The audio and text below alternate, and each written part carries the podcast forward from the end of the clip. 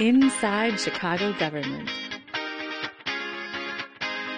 ChiGov.com.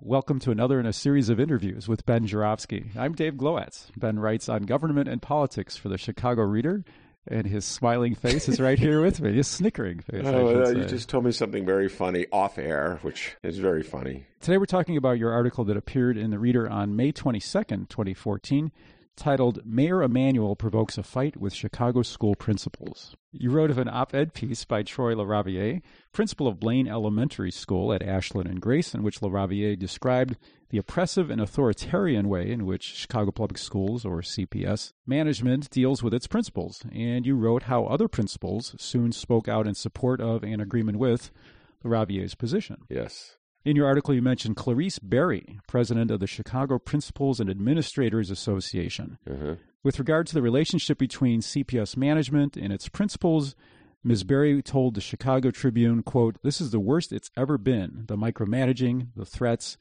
the intimidation is unprecedented, unquote.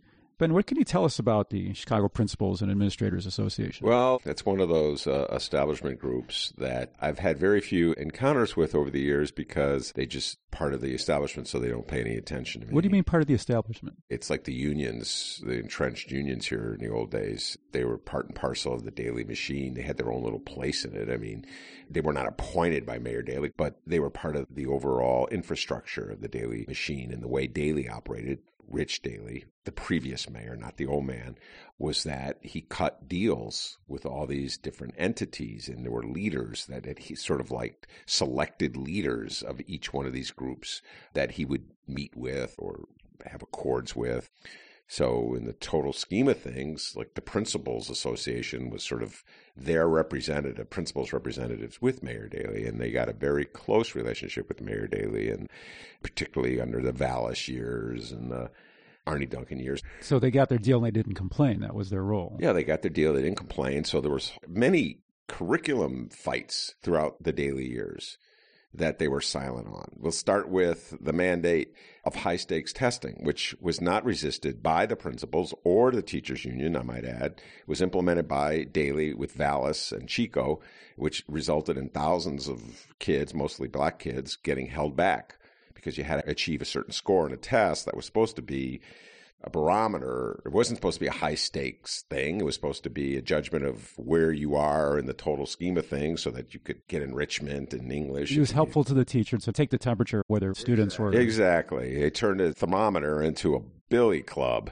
and then they whack kids over the head with it. So during the Daley years, matters like the curriculum that I'm talking about, you could talk about the thievery of the pensions. The Chicago Teachers Union was acquiescent in that. The principals looked the other way.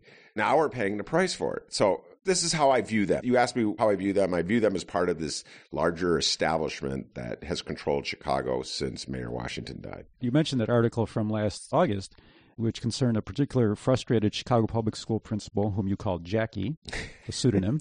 In that Yeah. conversation, you said that you were starting to hear from more Yes. Principals like Jackie, most of whom spoke, as you just said, under the condition of anonymity, Yes. and the word I can't say, off the record. Yeah. How much have you heard from principals since then? It's basically the same principals that I've heard from. They're the regular. There's about um, five of them that call me on a regular basis or, you know, semi regular basis. My sense of it is that there is a growing frustration. But see, principals in Chicago are a very special breed of Chicago political animal. And it's a combination where they rule like autocrats over their staff, but they're sycophants to the people above them.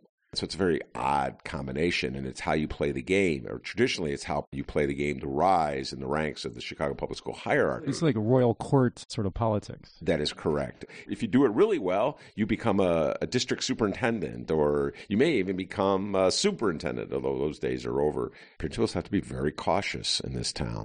The game that they play is one in which they're not allowed or they won't allow themselves to speak out. And that's why what Troy did was so unusual and exceptional and why it stirred so much public interest. Which I don't think is going to be reversed anytime soon as we return now to the Vallas years. the Vallas years, our lieutenant governor. They're coming back. Oh my God! Yes, What's old as new again. You, you hang around long enough. Oh, geez. Yes, you're absolutely correct. We'll leave it there. Ben, thanks for joining me today. Thank you, sir. Listeners, we welcome your questions and comments via Facebook and Twitter. Search for Inside Chicago Government. I'm Dave Glowacz. Thanks for listening.